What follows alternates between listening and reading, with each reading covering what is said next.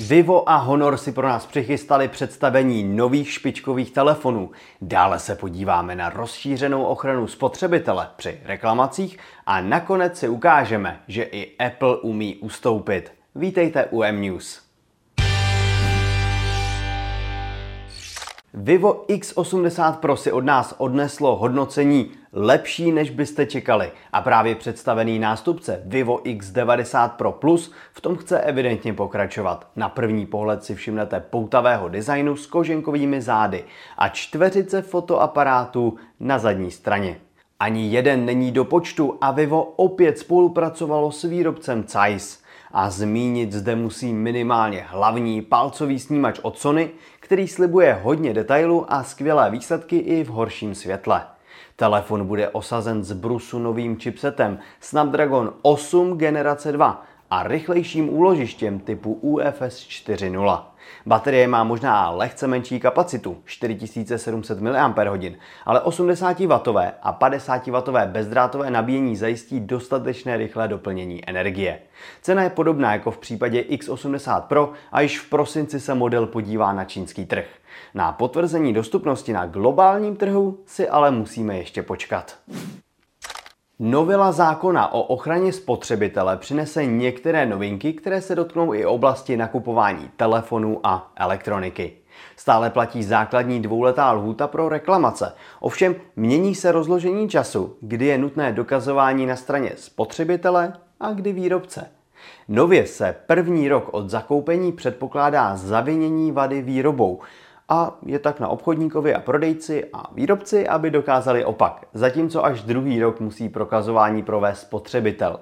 Novela taky vyžaduje ověřování autenticity recenzí prodejcem na svém e-shopu, i když si neumím představit, jak takovou věc chtějí kontrolní orgány hlídat. Zásadnější ale může být povinnost uvádět, kolik produkt stál po dobu 30 dní před jeho zlevněním, což by mělo pomoci zákazníkům zjistit, zda se skutečně jedná o slevu a jestli třeba chvíli před akcí nebyla cena uměle navýšena. Partnerem videa je mobil pohotovost se svojí revoluční službou, v rámci které si nový iPhone, Samsung nebo Xiaomi můžete pořídit klidně jen za 100 korun měsíčně. Více se rozvíte na mp.cz lomeno revoluce. Honor v Číně představil dvě novinky, aspoň tedy částečně. O Honoru 80 Pro toho zatím tolik nevíme. Podívat se můžete na design. Dále můžeme potvrdit nasazení 160 megapixelového snímače a chipsetu Snapdragon 8 Plus generace 1. Na zbytek si musíme počkat. Zásadnější ale bylo odhalení skládačky Magic VS, která se chlubí příjemnou tloušťkou 12,9 mm v zavřeném stavu a váhou pouze 261 gramů. Díky tomu se telefon poměrně dobře používá v režimu běžného telefonu. Po otevření však získáte 7,9 palcový displej s 90 Hz obnovací frekvencí. Ten bude ideální nejen pro sledování obsahu, ale i hraní her a tak potěší nasazení Snapdragonu 8 Plus generace 1. Výhodou je taky velká baterie o kapacitě 5000 mAh a rychlé 66W nabíjení, i když to bezdrátové chybí. Stejně tak nepočítejte se zvýšenou odolností. Ze všeho nejdůležitější je asi zpráva, že se tento model bude prodávat i v Evropě.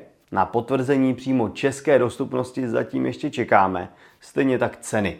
Ta čínská je totiž víc než příznivá a s připočtením daně se pohybuje okolo 30 tisíc korun.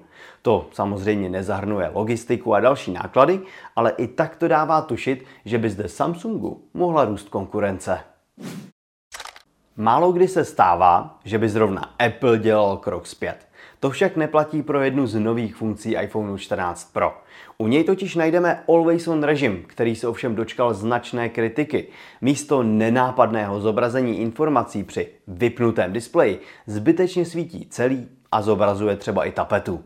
Aktuální beta verze systému iOS 16.2 však obsahuje rozšířené nastavení, které umožní skrýt tapetu i skrýt plné zobrazení notifikací. Po provedení této změny tak bude režim více připomínat to, co známe třeba z Androidu.